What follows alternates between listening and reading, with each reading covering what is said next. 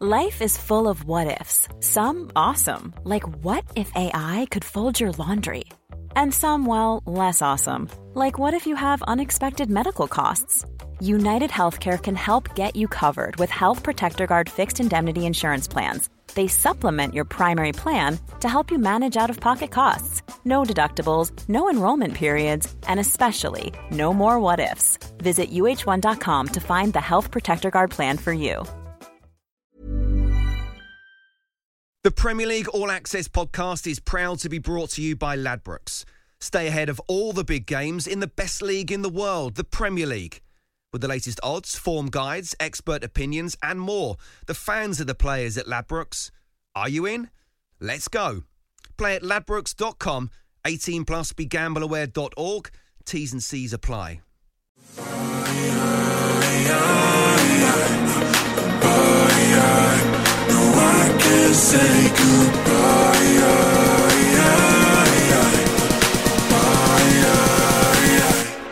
There's the full-time whistle and listen to the boos of the Tottenham Hotspur supporters. Nuno stood knowing he is under pressure. There's nothing worse than hearing your own supporters venting their frustration at you. Only with actions. No words is going to take the anger of our, of our fans. This is how it is. And you think you can do it? Of course, we all, we all. Listen, he was eighth choice. He's not good enough, and we have to move on. If you saw a, a vibrant team who were giving everything they got and there was a structure and taking the game to the opposition, especially at the Tottenham Hotspur Stadium, you would go, okay, we realise, you know, we might make mistakes, but I can see what he's trying to do. You know it, and I know it, and the evidence of your eyes tell you that is not going to work. I'd, I'd quite happily get rid of Nuno and take Scott Parker now. I do think it's clear at the moment that he, he is he is out of his depth a little bit. Some of the decisions he's making, and it's, it, he seems a nice guy, but as you said, Crooked, it doesn't look like the players are playing for him. Nuno Espirito Santo's future is being discussed by sporting director Fabio Paratici and Daniel Levy today. The expectation is that he could be relieved of his duty in the next 24 hours.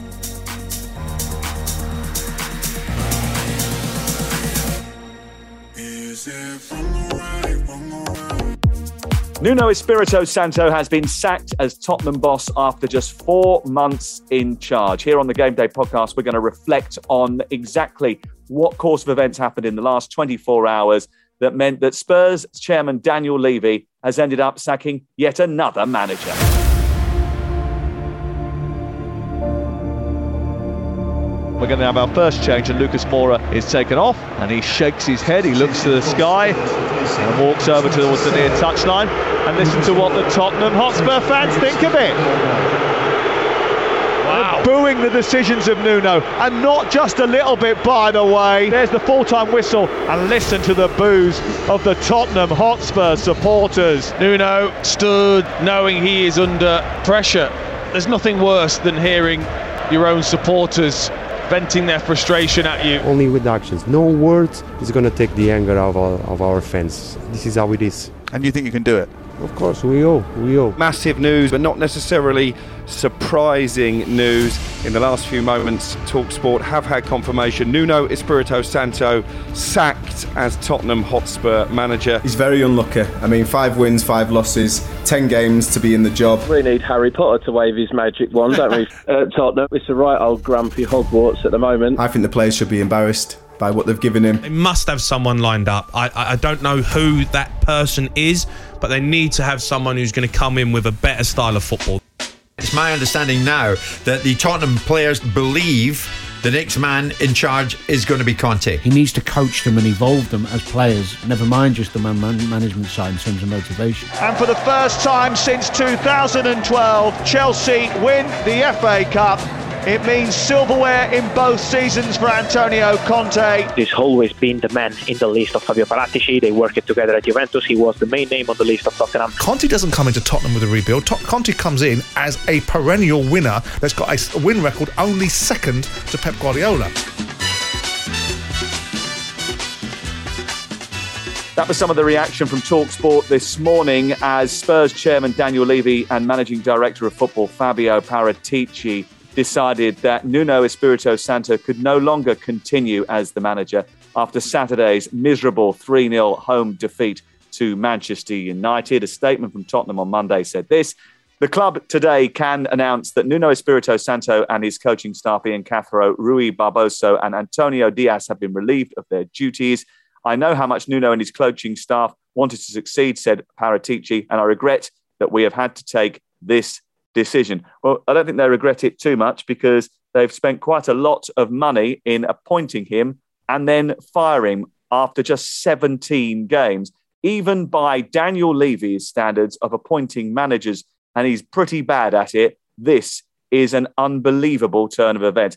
Not unbelievable if you've witnessed Tottenham's games this season because it was clearly not working.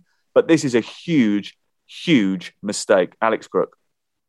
And a very costly mistake for the reasons that you've just outlined. It's uh, not a cheap business sacking a manager, let alone an entire coaching staff. We believe quite firmly now, and my sources confirming it on Monday morning, that Antonio Conte is very much the man that Tottenham want to appoint. Of course, they wanted to appoint him in the summer. He wasn't interested then, he is now. And you can only assume that's because Daniel Levy is willing to throw open the checkbook and give Conte the type of backing that he deserves. Yes, he's an abrasive character, but he's a winner. He's won titles in Italy, he's won the Premier League at Chelsea. He will raise the standards. I've described it on Twitter as a game changer for Tottenham. But you have to say, why didn't Daniel Levy pull out all the stops to get Conte in the summer? Why why make such a bad appointment and reap the consequences. Well, it's really interesting that Antonio Conte is prepared to take this job now. And I wonder whether or not it's because he's worked out that he's not going to get the Manchester United job. So he's thinking, well, I need to get back in at some point. And if Spurs are going to yield to his demands, then why not go there and try and make a huge difference? Because let's be clear, you know, it is a big football club, great stadium, great training ground. There's, there's worse places to work than Spurs on a day to day basis. I mean, physically. Um, but the squad needs a, an overhaul. It needs incredible amounts of investment. And I just don't see that being and ever being Daniel Levy's way of working. So it, I don't know what he's promised, but until I see Antonio Conte in the dugout for Tottenham, I ain't going to believe it because if anyone can mess up a deal, it's Daniel Levy. If anyone can get a manager basically to the trough without making them drink, it's him because usually they look down at that trough and then walk away. It happened nine times in the summer. So until it's signed, sealed, and delivered, I don't think we can say it's absolutely 100%. But I do think it, it has far reaching consequences. And, and probably there's one man sitting in his office at Carrington this morning with a big old smile on his face. And that's Ole Gunnar Solskjaer. Luckiest manager possibly in Premier League history. That he will be delighted um, with this news because make no mistake, there were talks via intermediaries between Manchester United and Conte in the aftermath of that 5 0 defeat against Liverpool.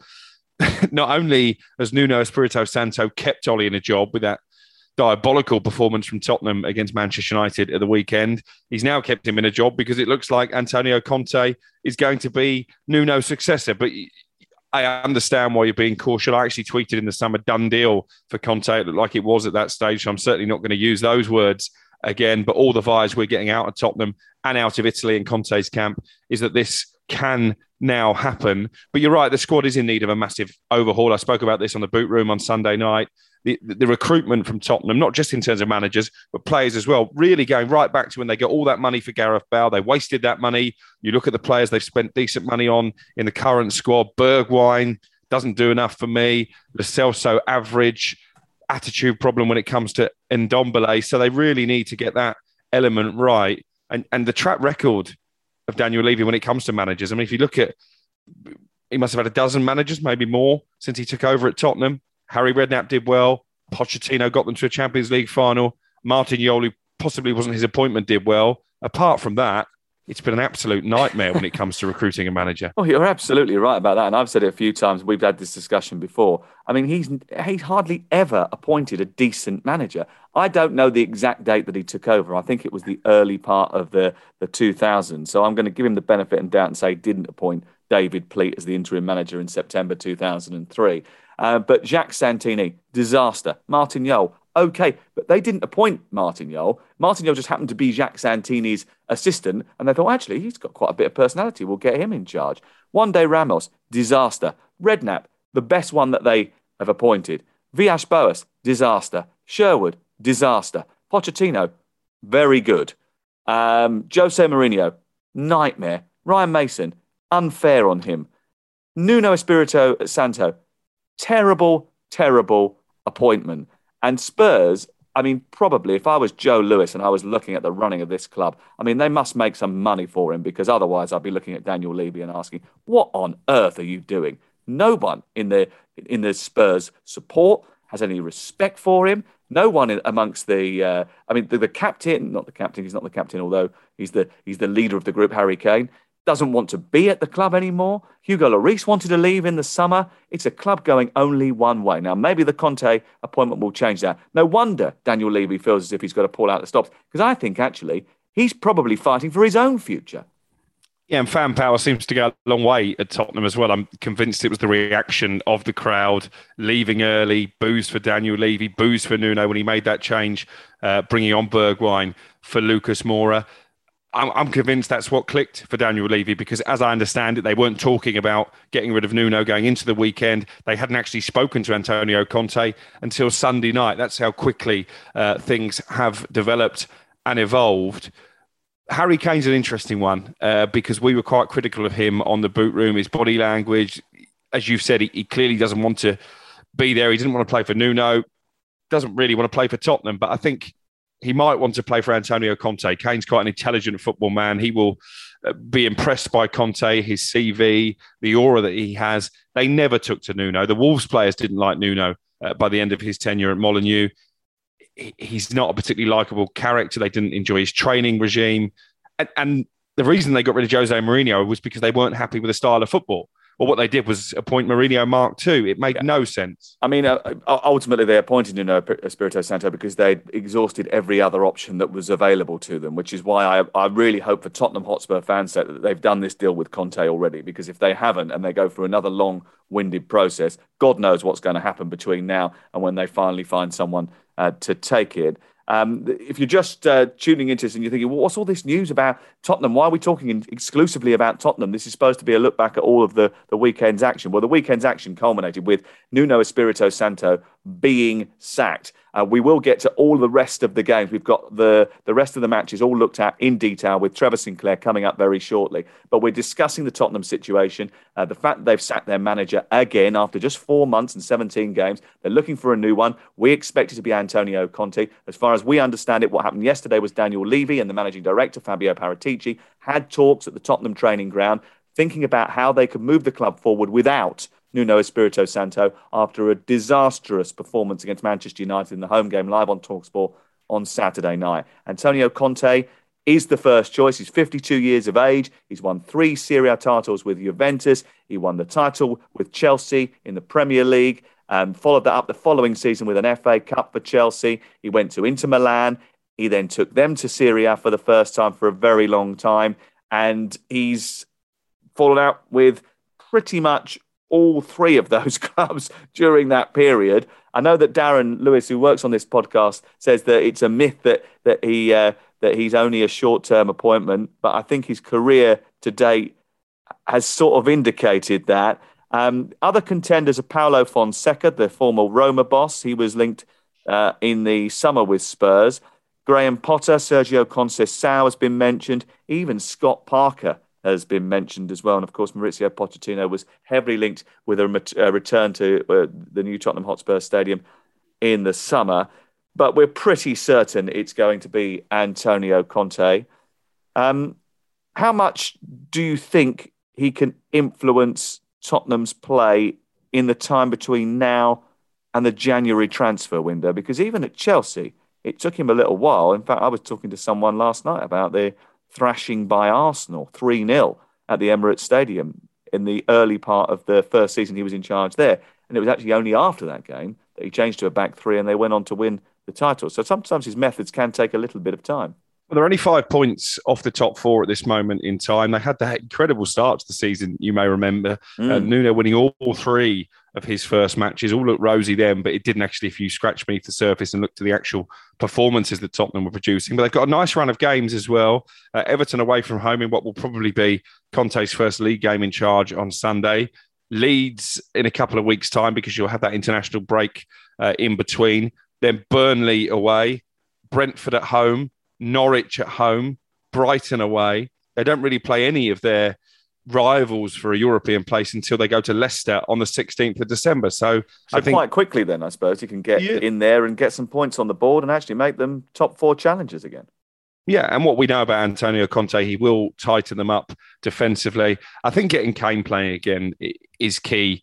Um, clearly, he has been mentally scarred by what happened in the summer and him not getting that move to Manchester City, despite the fact that Darren Lewis was waxing lyrical about the goals that he scored in the Europa Pub League, sorry, Europa Conference League. His form in the Premier League has been disappointing. facetious. I mean, what did you describe it to me earlier on as? Um, and Darren's been going on about his goals against the butchers and the candlestick makers in that league on a Thursday night. That's a bit unfair, I think, on your part. But I you've think never, won, Con- you never won that, that to, uh, to, to to reach for an uh, an understatement, are you? Um, what about the, the Spurs supporters? I mean, I don't think you could find any Spurs supporters that are unhappy about Nuno Espirito Santo going. Um, I mean, the Tottenham Hotspur Supporters Trust said, We take no pleasure in seeing the 14th manager of ENIC's Reign depart today. Um, Nuno Espirito Santo conducted himself with integrity, good grace, and civility during his, his short space of time at Spurs. Hmm, not necessarily sure about that. Although clearly not the right fit for Tottenham, we wish him and his coaching staff, uh, all the best. Of, me, of immediate concern now is where the club goes next. We reiterate the questions around strategy and vision first posed to the club's board in early October the fans aren't happy, are they? I mean, it's two years of obvious regression now, isn't it, since that Champions League final? And it had gone a little bit stale before then. Yeah, and I've been saying for a while that they overachieved by reaching that Champions League final. I think that was a coaching masterclass from Mauricio Pochettino when you look at the, the squad of players and the way that a lot of those largely same players have performed since. That the fans are unhappy because Daniel Levy, after the fiasco involving the Super League, did promise that he would be more open and more transparent and would hold meetings with various supporters groups. He hasn't fulfilled that pledge. And actually, listen to the reaction on White and Jordan, which was a great listen on Monday morning. Simon Jordan starting the program by saying, "There's no way Conte will go to Tottenham," and then it became fairly clear that actually he might. The Tottenham fans that were calling in weren't overly enamoured by the arrival of Antonio Conte. And I'll go back to the conversation that you and Darren had quite heatedly on last week's podcast. I don't understand that. I don't know how, how any Tottenham fan can turn around and say, we don't want Antonio Conte. What you don't want a, a Premier League champion. You don't want a serial winner in Serie A. You don't want a manager who knows how to get the best out of players and, and is demanding of his players. What's not to love? And I think it's a bit of a myth. And I ask you about this as a, someone who has followed Chelsea closely, should we say. Was his football at Chelsea as negative as people say? I, I don't think it was. It wasn't negative. I mean, they, they kept a lot of clean sheets. Um, it wasn't What's wrong with that? either. Um, no, absolutely. Chelsea won the Champions League by keeping clean sheets just six months ago under Thomas Tuchel. There's nothing wrong with it at all. Look, he made Victor Moses a, cha- a title winner in the Premier League. The guy is a brilliant coach. He's won titles with Inter Milan, with Juventus, with Chelsea. This guy's not a fraud. This guy's brilliant. But with brilliance becomes a cost. That cost is he wants huge money to spend and he is combustible.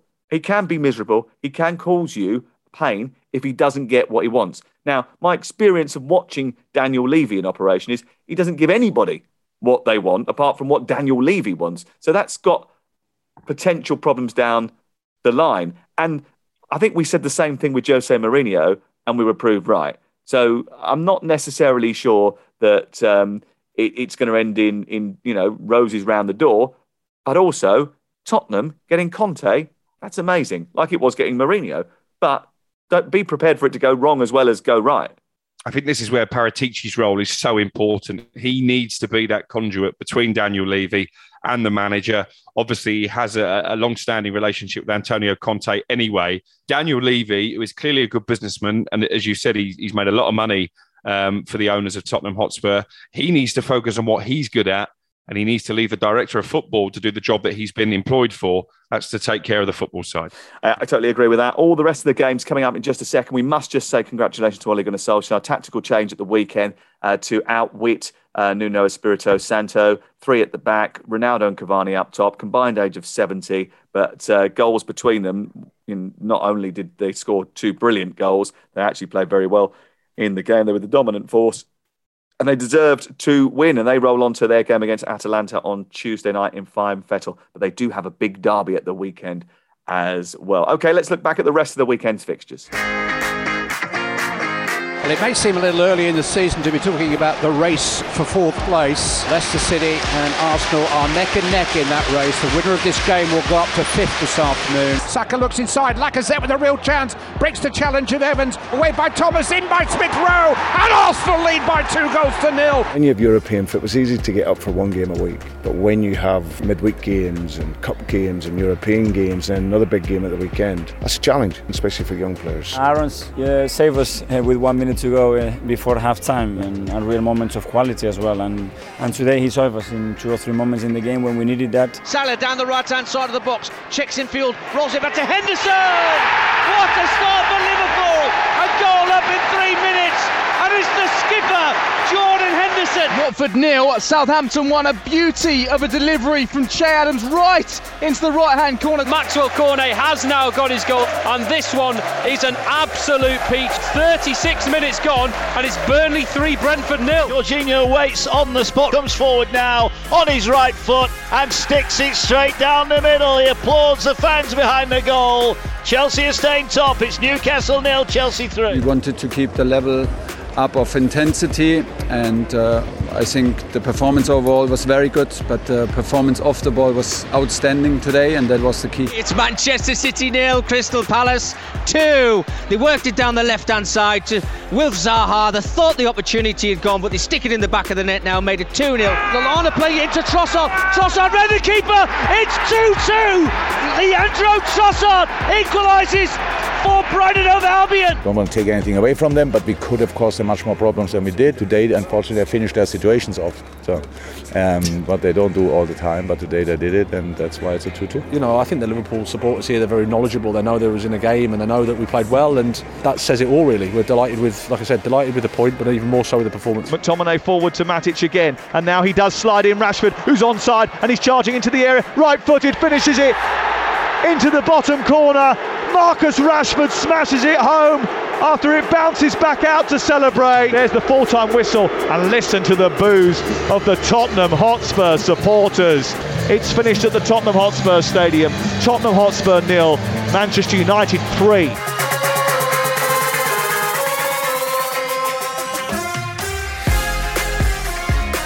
Uh, Manchester City nil, Crystal Palace two. I was wrong about Palace this week. I've been a fan of Vieira, but I didn't think they had this in their locker. I didn't think they had the rigidity to hold on against Manchester City. Um, but they were awesome. Conor Gallagher was immense. Defensive nous, athleticism, intelligence of knowing when to press, and a pass and a goal threat. He, he really does have almost everything. Interesting dilemma for him, though, um, in, in terms of if he goes back to Chelsea at the end of the season, does he get in their midfield? I think it's very difficult. Well, I think um, he might do at the moment. I mean, I've got to be honest with you. That's the area of Chelsea's team at the moment I'd be a little bit most concerned about. Mount to come back in. You No, still, yeah, still I mean, got Kanté, you got Kanté's, Kovacic. Kanté's not playing, can't get fit at the moment. Kovacic is out for a long time now. He's picked up an injury. But when they're all fit, Jorginho, I, I just don't see how Gallagher shoehorns his way in. Listen, it's not something he's got to worry about now. He's got the season on loan at Crystal Palace, and Chelsea's loss is very much their game. But it will be a dilemma for him, much like it was for Tammy Abraham, Livramento deciding he had to go to Tomori. Southampton to get game time. Tomori, Guéhi, Tariq Lamptey. So they're producing a lot of good players, though, aren't they? It, it speaks volumes for their academy. Should have a B team. But just on on Palace, yeah, tremendous credit to them, and I think Vieira to change the style of play as quickly as he has and pick up results deserves an awful lot of credit. But again, it just highlights Manchester City's shortcomings in terms of a number nine, something that I spoke to Trevor about when he called me at the weekend, and Jack Grealish as well. A hundred million pounds. Are we seeing a hundred million pound player? I have to I have to be honest. You know, I speak to quite a few Manchester City fans who go to home and away games, and he certainly won them over with his work rate, with his ability to adapt to different positions in the pitch, with his ability to just be show that personality on the pitch. Yeah. I think the only thing now, ten games into the season, and you're seeing his lack of goals. And I think you put him, uh, you have to put him next to Raheem, and the amount of goals when Raheem's on song that he scored. uh, I think I think the team's missing that. Yeah, And but it's if you, if you put him next to Raheem at the moment, Raheem scored two goals in 28 appearances. No, I understand that. I understand City. that, So he's Sam, not exactly performing either. And that is a problem across the whole of the team, isn't it? Well, of Which course is it why we is. were talking about the Harry Kane situation. Their XG in this game was less than Crystal Palace's. and that tells you its own story. So that is a huge problem. Pep knows that. I think you know these were some of the frustrations that I thought as soon as we didn't get uh, Haaland or Kane or some other striker in this summer. I thought these problems would catch up with Manchester City, and it's exactly how it's panning out. They're playing well, they're dominating games, and they're lacking goals in that final third. And I think when you play out from the back as much as Manchester City do, you're going to get the odd mistake. That happened. Laporte, the, pen, the, the the the the sending off. I think that's frustration from not scoring when you've got so much possession. And um, going back to Vieira, I thought he's I, I, thought he's done superb. I thought like you said, he's changed the the style of the way they play. I think Conor Gallagher, I don't know whether this has been said before, but he reminds me massively of Frank, a young Frank Lampard. He's goals, he's combative, he's technical with his passing ability, and he seems to understand scenarios really well on the pitch mm. and make good decisions. So, yeah, he's got a big future, whether that's at Chelsea or another Premier League club, but he's certainly showing that he's Premier League class. Uh, Wilfried Zaha not only scored his 50th Premier League goal, but also provoked a red card from Aymeric Laporte at the end of the first half. Now, I think this was a red card and I think the Evans one was probably a red card too. This is in the Leicester Arsenal game, which we'll talk about later. But let's talk about these two incidents because they're almost identical. Now, I know that a lot of people were sort of up in arms. Consistency is a massive problem. Well, this one should have been a red if that one's a red. This one should have been a yellow if this one's a yellow. But actually, both of those decisions are on the borderline because of the distance from which the offence takes place and the goal. And the law suggests that you have to make a judgment based on what the next action is. So if you're penalised for denying a goal scoring opportunity, it's because the next act is to score a goal. There's a hell of a long way to go in both those incidents uh, to decide whether or not a goal is going to be scored. So because they're on the borderline and the referees have made the calls, which is their opinion on the yep. field of play, the VAR isn't going to get involved because it is not a clear and obvious error although the VAR did get involved in the Aston Villa game for denying a clear goal scoring opportunity. Which we'll talk about in just a second. But let's not go into that one because I think that might have been a product of what happened here. Let's talk mm. about these ones in particular. I think that you can make a call either way and we can argue it and no one can really come up with a definitive yeah. version. I, I, don't think had uh, Laporte not been sent off that Patrick Vieira would have complained. No. Um, I think you have to look at the players involved and um, you look at the players that are trying to retreat and get back goal side.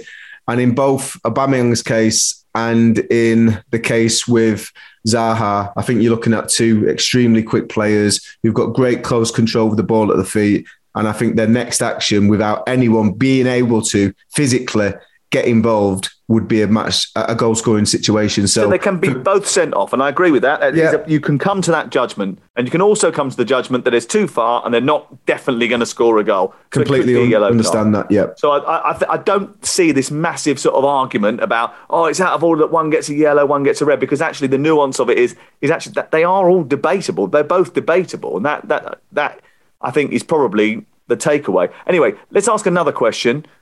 I don't know if this is debatable or not, but I'm going to say it. Kevin De Bruyne is having a terrible start to the season. Mm. Yeah, no, it's been it's been a difficult start. Um, we've seen him have difficult periods throughout his time at Manchester City, and he, he, he seems to just find a way to get that goal, to get that um, inspiration, and to find his form again. It, it seems to be taking its its time. Um, I thought Liverpool there was a few cracks being papered over because of his goal and he didn't get spoken about, as well as Phil Foden having an exceptionally good game. That kind of took a lot of the highlights. But even in that game, I thought he was below par, giving simple balls away and and looking a little bit of a frustrated figure.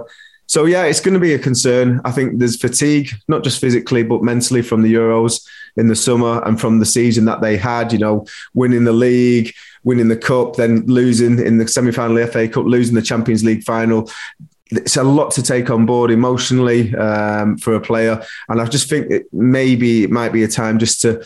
It's difficult to take him out without making headlines. I mean, that's the problem. A couple of big got. injuries as well, didn't he? You know, the injury yeah. in the Champions League final, the injury in the European Championships. I mean, it's, it's not been particularly seamless, smooth ride for him since signing his new contract. No no, it has been difficult. So I wouldn't, I certainly wouldn't, you know, start thinking, oh, he's got his contract now. He's he's kind of took his foot off the pedal. I think there's a lot of things that come into it, but I'm sure. Listen, he looks like he he, lo- he lives for football. Um, and I, I, actually heard a Ruben Dias uh, documentary um, clip the other day, and he talks about if you go and if you if you want to enjoy football and, and play at a top level, yeah, don't come to Manchester City because you've actually got to give your life. And I think that's what the intensity is around Manchester City when you're working under uh, Pep Guardiola and his coaching staff. And I think sometimes that can take its toll as well. Um, just to point out, Trevor has during this Manchester City chat said we um, when he says we again, and when we're talking about West Ham, just remember that Hammers fans. Even though he wanted them to lose yeah, in midweek. Desperate for them to lose, I think. Shocking behaviour. Just a very quick one. Uh, I think they've missed Ferran Torres as well in, in, terms of that false number nine role. I think he's been a. They uh, weren't playing him there anyway. He's been a big miss for them. Jesus, for me, still doesn't convince. And they're five points behind Chelsea. Yeah you do wonder how many more points they can afford to fall behind, even at this they early were behind stage. Last season, and they came back better top four this season. I actually think the team, and I mentioned it uh, right at the beginning of the season, the team that I think were undervalued with Liverpool. Liverpool and Brighton drew two-two on uh, Saturday live on Talksport. Liverpool got 2 0 in front but dropped points at home. It was the 250th time that Liverpool had led by two goals in the Premier League, but only the sixth time that they haven't won from that position. Was it sloppiness, or should we praise Brighton? No, I'm not sure it was sloppiness. I think for me, the, the, the, key point in the game was the, the Salah goal disallowed for offside. If, if, that had been allowed to stand, then it was marginal. Correct call, but it was marginal. I think it would have been game over. I think give Brighton credit. And the Mane handball goal, which was uh, chalked off as well, which would have, again, extended yeah. Liverpool's lead. Yeah, so two big calls, both correct. Um, and the Brighton disallowed goal, I think that was correct as well. Jurgen Klopp afterwards actually unusually gracious um, in in dropping a couple of points. He was full of praise for Graham Potter. Having Yves Bissouma back on the pitch makes a massive difference for Brighton. Terrific goal from Mwepu as well, and and really good character because they got a bit of a lesson against Manchester City, and at two 0 down, they could have let their heads drop and feared it was happening again, but they came storming back and actually, but some good saves from Alisson, they could even have won the game. Life is full of awesome what ifs, and some not so much, like unexpected medical costs. That's why United Healthcare provides Health Protector Guard fixed indemnity insurance plans to supplement your primary plan and help manage out of pocket costs. Learn more at uh1.com. Millions of people have lost weight with personalized plans from Noom, like Evan, who can't stand salads and still lost 50 pounds. Salads, generally, for most people, are the easy button, right? For me, that wasn't an option. I never really was a salad guy. That's just not who I am. But Noom worked for me. Get your personalized plan today at Noom.com. Real Noom user compensated to provide their story. In four weeks, the typical Noom user can expect to lose one to two pounds per week. Individual results may vary. The Premier League All Access podcast is proud to be brought to you by Ladbrokes. There's a lot more to those 90 minutes than what goes down on the pitch. With the latest odds, form guides, and expert opinions, you'll know the score with Ladbrokes. Odds update on Talk Sport with Ladbrokes. Are you in? Let's go. Play at ladbrokes.com, 18 plus, begambleaware.org. T's and C's apply.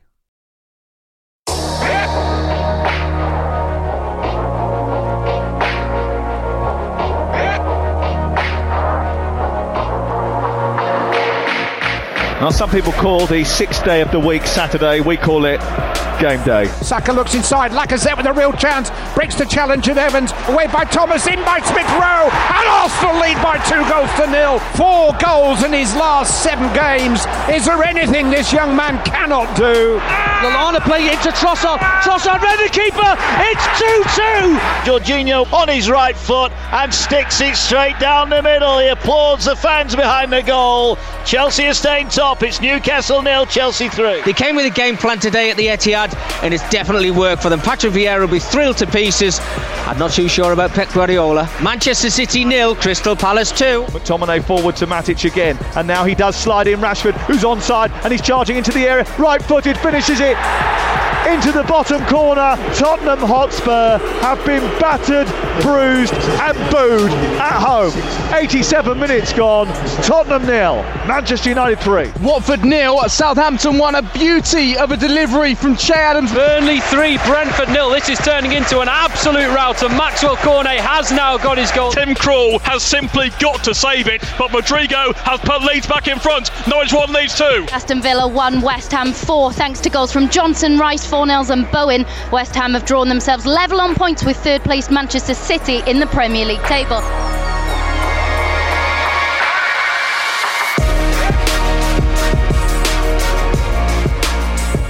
Newcastle nil, Chelsea three. A fresh face can't come quick enough at Newcastle United, who were distinctly second best to Chelsea. Reece James twice and Jorginho, who scored from the spot. He becomes the first player to score 10 consecutive Premier League goals from the penalty spot with none from open play. And they had chances in the first half that they should have taken. Crook.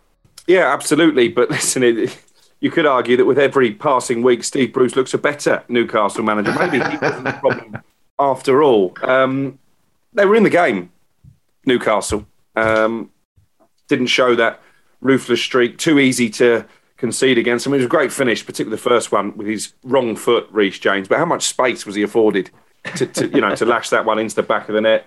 It still amazes me that you've got these powerful people, these successful business people who've taken over a football club, seemingly with no plan about who to put in charge. I mean, the fact that we're two games into their tenure and they're still using Graham Jones, someone who by his own admission is a coach, not a football manager, that baffles me.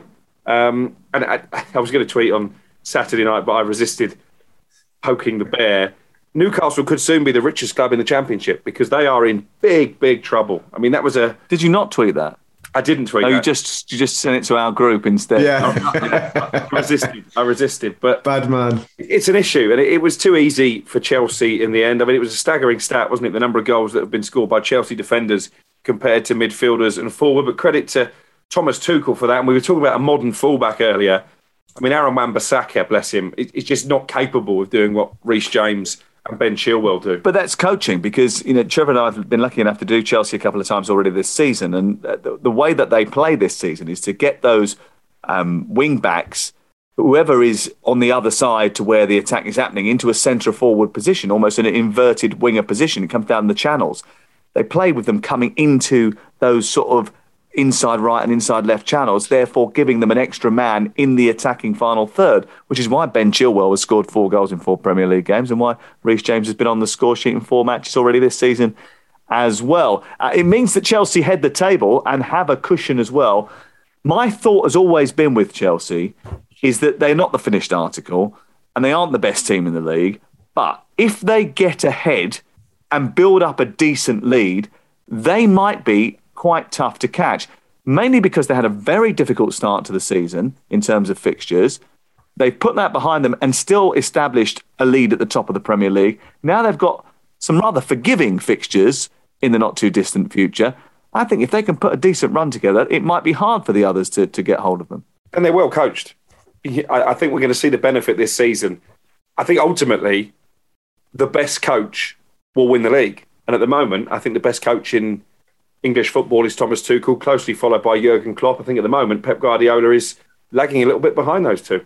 I, think that's quite harsh. I think um, you know all three managers are great managers. I feel if the, the transfer window went as it as it was hoped by Manchester City, then they would probably be proving themselves and be in a different position in the league.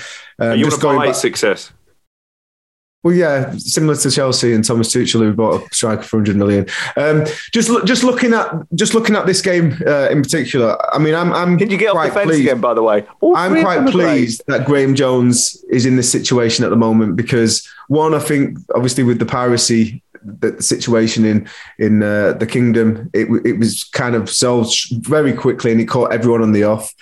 Steve Bruce has been sacked, um, and I was pleased to see him uh, in Dubai with Alex, watching a bit of cricket in Dubai. Um, so he looked very relaxed. He had a bit of a tan and he was stress free. So I was pleased that he was in that situation. And Graham Jones is now starting to understand what it, what the pressures are like as a manager. And I'm not sure he was very helpful for Steve Bruce because if you're going in there thinking that you can turn it around, that means you're holding something back while you're working under Steve Bruce. And for me, that's not on. You should be bringing everything to the table while you're supporting and being there as an assistant for. Well, Steve that's interesting that you say that because I spoke to someone who works at another football club who are in a difficult situation this week, and that was the kind of feeling that I got. He, his view was this is the time to give everything that you've got. This is the time right now. If you've got any thoughts, any feelings, any suggestions, anything that you might have been holding back because you were a little bit not scared to say it, but concerned that it wasn't the right time to say, now you've just got to get it out and, and make it happen. And that team ended up winning a game this weekend. So I suppose ultimately what you're saying is, is that by not doing that, Graham Jones might have hampered the Newcastle situation before inheriting it. Yeah, I'm not saying he has done this, but if you're taking a job on from a manager who's under pressure and, and, thinking that you're going to turn it around, well, what else are you bringing that you weren't bringing while Steve Bruce was in the hot seat?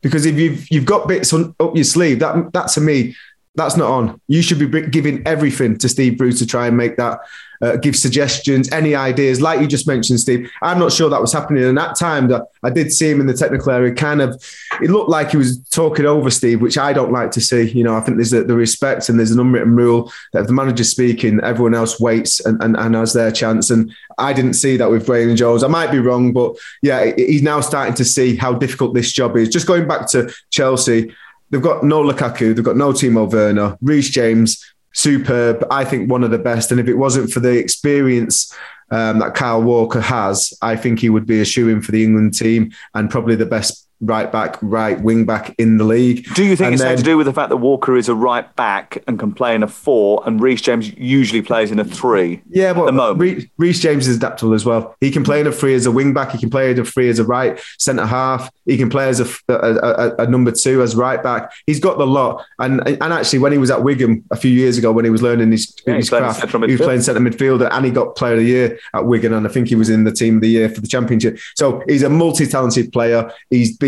he's been taught the right way. And Jorginho, as we already knew, definitely doesn't have a heart because he was on two goals, could have scored a hat trick, and Jorginho took the hat trick, took, took the penalty, which I thought, Good. have a look at yourself. Ruthless. Yeah, yeah. Ruthless. That's what you want. They want to win the league. They want to. They want to compete at the top of the table. You don't just hand out hat tricks at 76 minutes because you think that uh, it's a nice thing to do. You've got to go on and win the game. Yeah, I'm just looking at Newcastle. Listen, six points from safety, and that bottom team is Leeds. Um, I think I think they're in a, a lot of problems. I think they've got big problems ahead, and you know the sooner they can start getting players in, which you can't get them in before January the first, uh, but they need to be lining things up now, getting things organised. And if they've not got a manager, I just don't know how they're going to do that. And they've not got a director of football. They need to get moving. Okay, Leicester nil, Arsenal two. Uh, Talk Sports Saturday lunchtime game, and it's time to pay tribute to Superman. Aaron Ramsdale. Leicester had eight shots on target in this game, their second highest total of the season. Didn't score, uh, and this owed much to Ramsdale's performance. He was absolutely magnificent. Crook, in fairness, has been telling us he will be uh, ever since they became best mates on Facebook. um, and you've had him on the phone tonight as well, haven't you? You've been having a chat with him. Um, what, what are you doing? Are you going out to the cinema together tomorrow, playing golf or something? Snooker? what, what's the situation? Listen, the, the fact that I like the guy eh, didn't have any impact on my feelings that he would be a very good goalkeeper. I think he has been a good goalkeeper both Bournemouth and Sheffield United. But I think the mark of a truly great player is, is when you get the opportunity to go to a big club, and Arsenal still are a big club, despite the fact they haven't really competed in the Premier League for some time now in terms of the title. If you can take your game onto a new level, and I think he's done that. I think Well, he has because at Sheffield United last year, actually, he really struggled, especially in the early part of the season. yeah, he was magnificent in the second half of the season. But uh, you're right, first half of the season, not great. But uh, you, you mocked me for it at the time. But I said one of his best attributes is that personality, that character, which Arsenal badly need. And I mean, even the way he was mocking the Leicester fans, I said to him, "Was that was that premeditated?" And he said, "No." And after I did it, I realised I really can't afford to let a goal in here because they're going to batter me.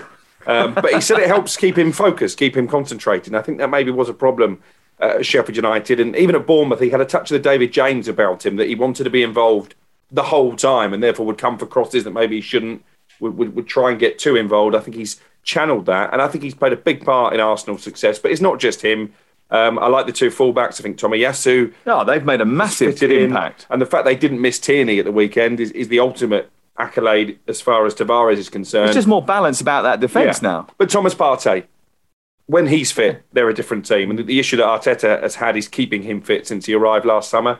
I think they're they're contenders. That fourth place is up for grabs now. For me, it's between, Contenders for what? For, Europe? for, for the top four. Yeah. For me, it's between Manchester United, West Ham, and them. Hmm. And they're they're in they're in the conversation, Trevor. Yeah, and listen, we don't know whether Brighton can stay, uh, but if they, they they've shown good quality this year, so you, you would have to throw them into the mix uh, the way they've started and the way that they're picking up points, especially if you can go to Anfield and come from 2 0 down. I think they've got to be brought into the conversation. I was there, I was commentating. It was quite an equal game after 25 minutes. Arsenal started the game great. Leicester City were absolutely appalling. Mm. Um, it was really difficult to watch. Thomas, Luke Thomas, was, I think it's his first Premier League game of the season. He's been injured.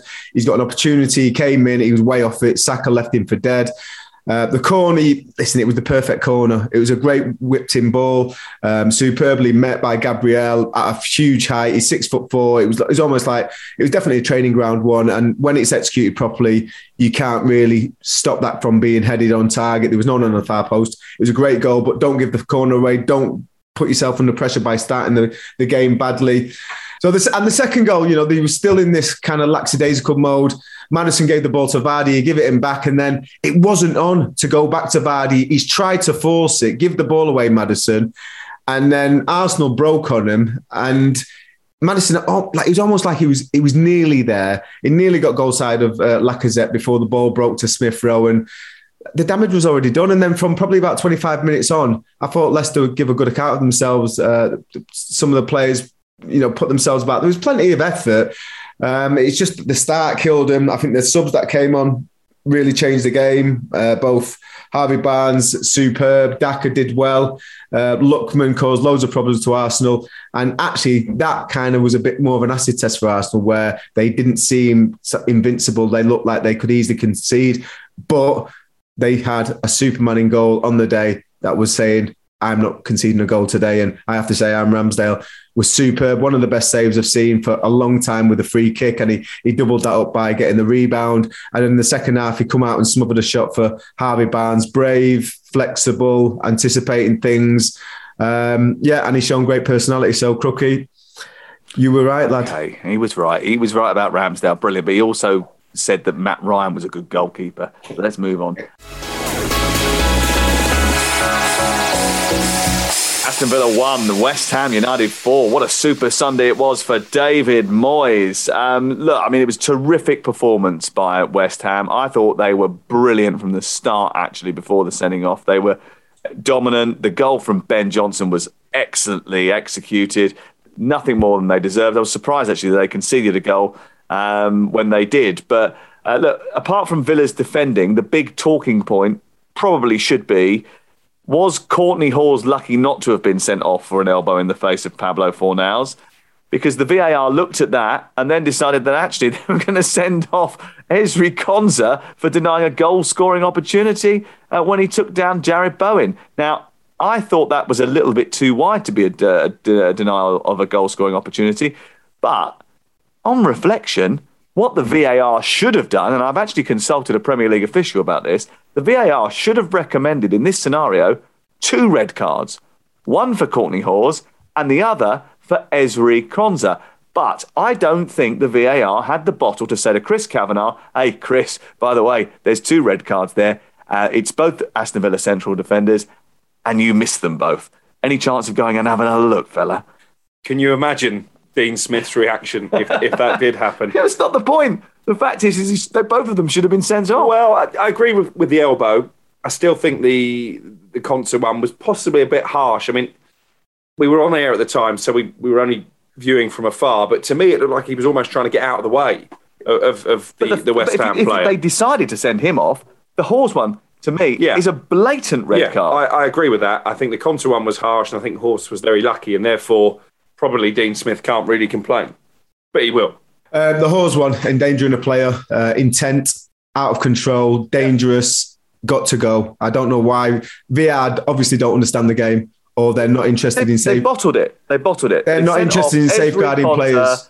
Uh, they should have sent off both the players, and they bottled it. Maybe if maybe if he would have broken, um, if he would have broken uh, his jaw, then maybe he would have sent it up for Fornal's jaw. I mean, it was ridiculous. It was so obvious. You can't I mean, afford to be in that situation that you're waiting for someone to break their jaw to get sent off, can you? Well, this is we, we need to ask this to VAR because for me, it, listen, we we mentioned earlier about the offside and uh, sorry about the, the last man and is that a red card or is it not? You can argue either way. I feel with the red card that they gave. Yeah. yeah so that's that that that is not even in, in the conversation. They decided to give that a red.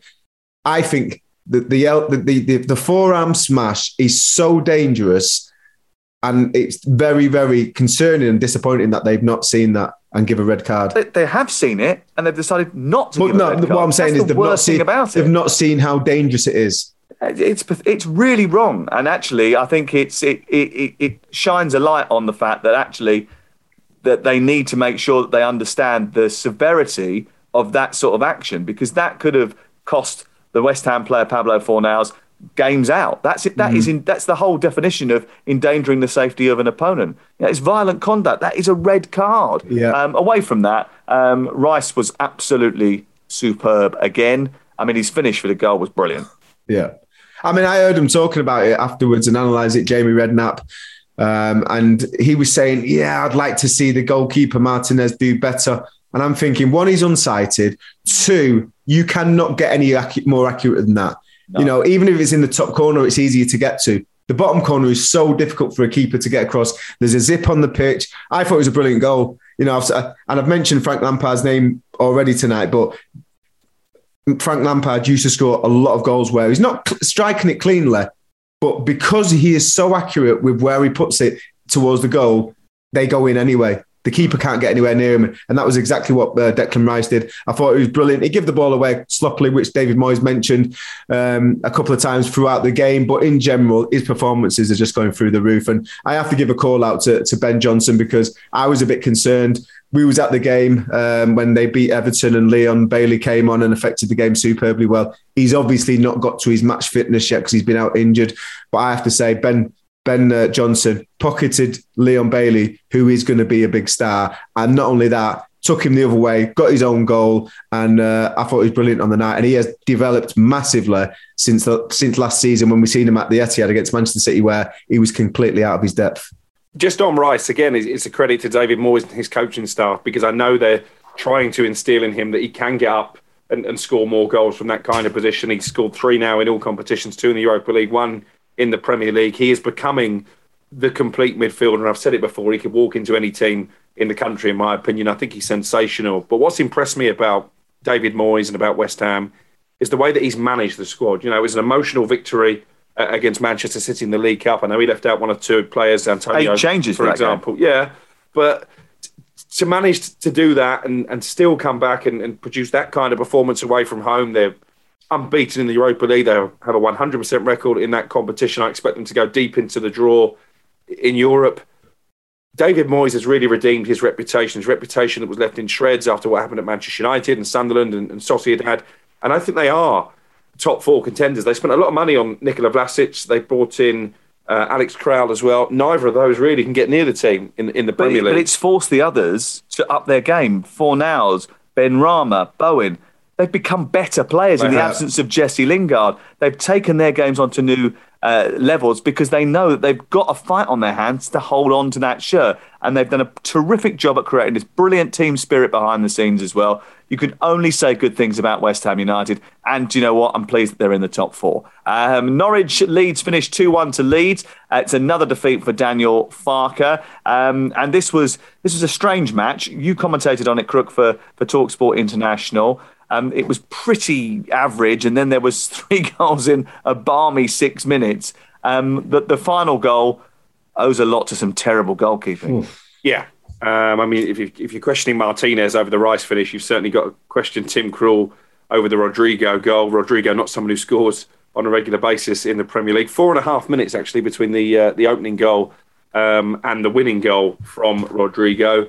Leeds to me looked a team devoid of a bit of confidence. They're not playing with the same intensity they were last season. I mentioned a stat to you, Sam, that on average over 90 minutes now, as a team, they're running six kilometres less than they did last season. That would be a concern if I was Marcelo Bielsa. So they missed the focal point that is Patrick Bamford.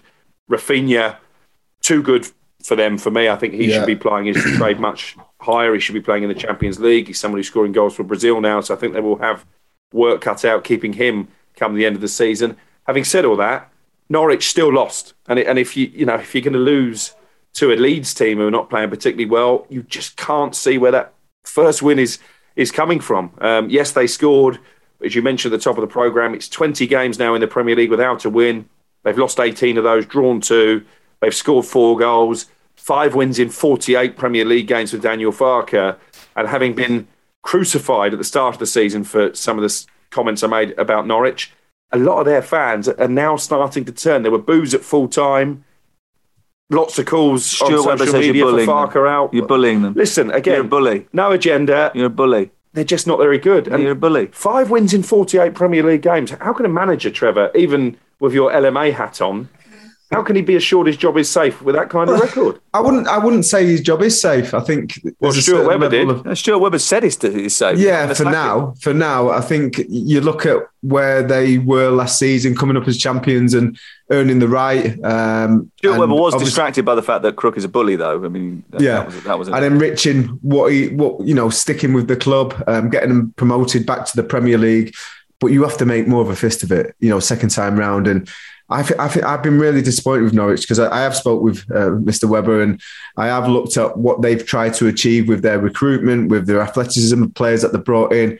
But I'm just not seeing that performance on the pitch. It's, it's all right coming out with all these great statements and saying, Yeah, course, you know, oh, we're, we're, self-funding club and we invested this much money and we don't. Football is designed to uh, to be a game that you have to try to win. They have signed bad players, so they might have spent fifty million pounds this summer, Mm. money that they got from selling Emi Buendia, but they spent it badly. You know, they've scored three goals. One of them was a penalty. We're in the tenth match. That's the Yeah, lowest. That's the no. joint lowest total of goals that a premier that any team in any ling- English league season start has ever managed. Yeah, I agree, and and I think equally is worrying. You know, we've men- we've mentioned Leeds just briefly there. I think uh, you look at the form of Phillips. I think he, he's really struggled since the Euros. He looked Uh, off the pace today. Patrick He's still Bamford. recovering from injury, isn't he? Patrick Bamford, 24 goals involvements last season, 17 goals and seven. The sooner they can get him back, the better. And like you mentioned earlier, the running stats are they not, have they not done the same preseason? Are, are they fatigued uh, physically? Whatever it is, they're they're just above the relegation zone. And if any of them lower teams, I can't see it being Norwich, but if any of the the the other the uh, if Newcastle decide to start picking up wins, Burnley just picked up a win. Leeds are in trouble, and they need to start finding that form that that kind of won quite a lot of fans over up and down the country. Uh, this season they can't find it, but they need to find it quickly. They'll be all right. Um, Watford might not be. They uh, take on Southampton, who beat them by a goal to nil. A great goal by Che Adams. Um, and no backlift in his strike before he put it in the top corner. He missed a, a cracking opportunity after that. And in fact, they really should have won that game by a lot more than they did. They should have been two or three nil up by the time he opened the scoring. They were the better team, even without Broja. Uh, but that was their only shot on target in the game. And that might be a, a little bit of a concern. Yeah, although that was probably more to do with wasteful finishing. You've mentioned the Adams chance, and on another day, Adam Armstrong may well have come away with a hat trick. But it is a problem for Southampton. It was something I spoke to Ralph Hasenhüttl about. In terms of Nathan Redmond, actually, who had been playing almost as a, a second striker, a number 10, if you like. He played out wide this weekend. He's only scored one goal in 2021, and that really is a microcosm of Southampton as a team. They don't get enough goals from midfield. They haven't really replaced the goals of Danny Ings. Having said that, defensively, I think they've been fairly resolute this season. Livramento has, has played a part in that. Salis, who now is fit and proving that he can cope in the Premier League. Obviously, Walker Peters has had to shift over to the left hand side of defence as he did at the weekend. So I don't fear for Southampton because they are creating chances. And I think actually, sooner or later, somebody might be on the end of a, a pretty hefty defeat from Southampton. Burnley beat Brentford by three goals to one. It's the first win at home for Burnley this season. Sean Dyche celebrating uh, nine years in charge by seeing him uh, seeing his team go from seven goals in nine games to ten in 36 minutes. What on earth happened to Brentford's defence? Well, this is not going to be a popular opinion, and you may even see it as a bold shout, but we spoke about it off air uh, in between our shows on Sunday. I actually fear a bit for Brentford um, that they wouldn't be the first team to come up from the Championship, start like a steam train, and then rapidly run out of gas. History tells us that as the season uh, drags on, those newly promoted teams do find it difficult to get points. They need to get the points on the board early. Brentford have done that, to be fair, but if you can see three goals against Burnley, you're in trouble. And three successive defeats now for Thomas Frank's side. I think they're only five points above the relegation places. I think they're right in the thick of the relegation battle, and I don't think the squad is, is deep enough either. Well, that's an interesting point because I was I said to you when we bumped into each other in between our two shows on Sunday that I, I don't disagree with you because I think they're in that sort of situation now where they're losing games and losing points when they're playing well. What happens when they start playing badly? That that that will become a problem for them. Um, their only hope maybe is, is that there is this three worst teams, and actually maybe that they pick up a little bit.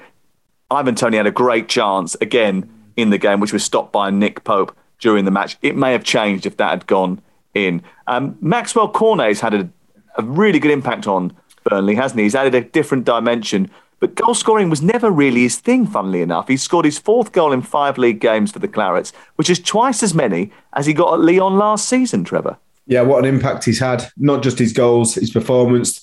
The fact that he's got ridiculous amounts of speed gives them a different dimension to the way that they can play.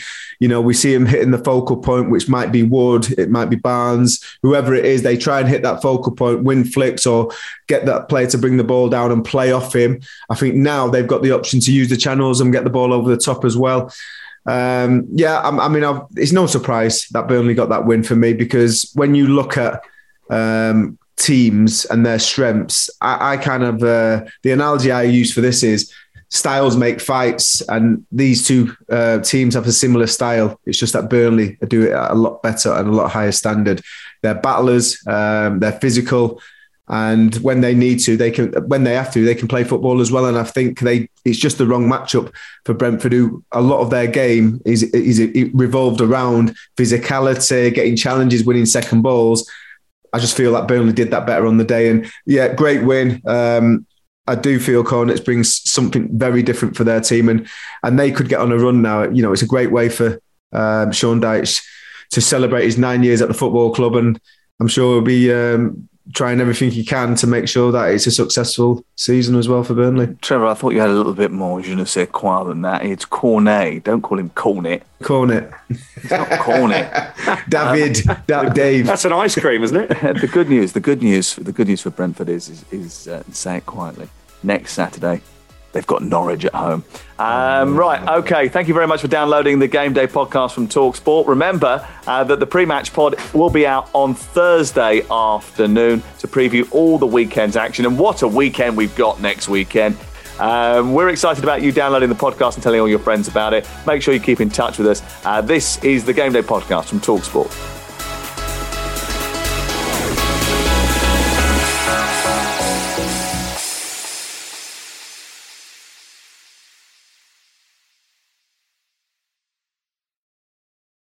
The Premier League All Access podcast is proud to be brought to you by Ladbrokes. The latest odds, we set them. Form guides, we've got them. Expert opinions, we share them. The best fans in the world deserve the best. Be matchday ready before the whistle blows with Ladbrokes. Odds update on Talk Sport with Ladbrokes. Are you in? Let's go. Play at ladbrokes.com. 18 plus. Be gambleaware.org. T's and C's apply.